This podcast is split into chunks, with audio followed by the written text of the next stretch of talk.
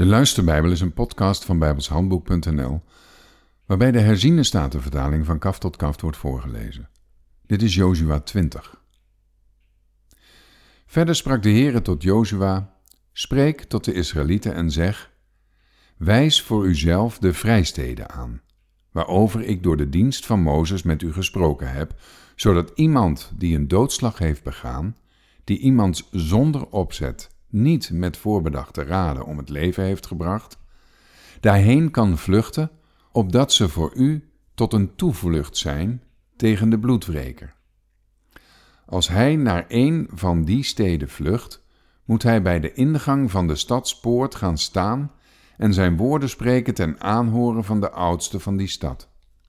Vervolgens moeten zij hem bij zich in de stad opnemen en hem een plaats geven, zodat hij bij hen kan wonen.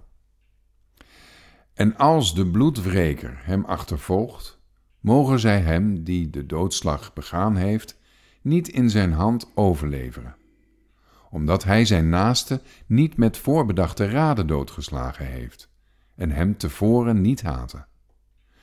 Dan moet hij in die stad blijven wonen totdat hij terecht zal staan voor de gemeenschap totdat de hoge priester die er in die dagen zal zijn, sterft.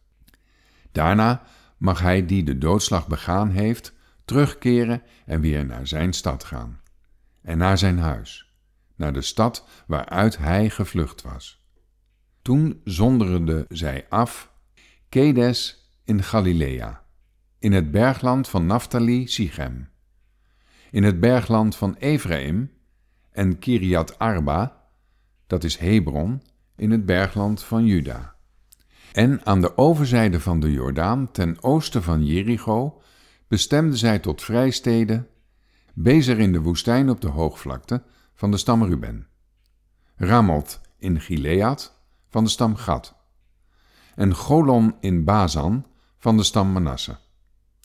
Dit zijn de steden die aangewezen zijn voor al de Israëlieten en voor de vreemdeling die te midden van hen verblijft, zodat iedereen die zonder opzet iemand om het leven brengt daarheen kan vluchten, zodat hij niet door de hand van de bloedwreker hoeft te sterven, totdat hij voor de gemeenschap terechtgestaan heeft.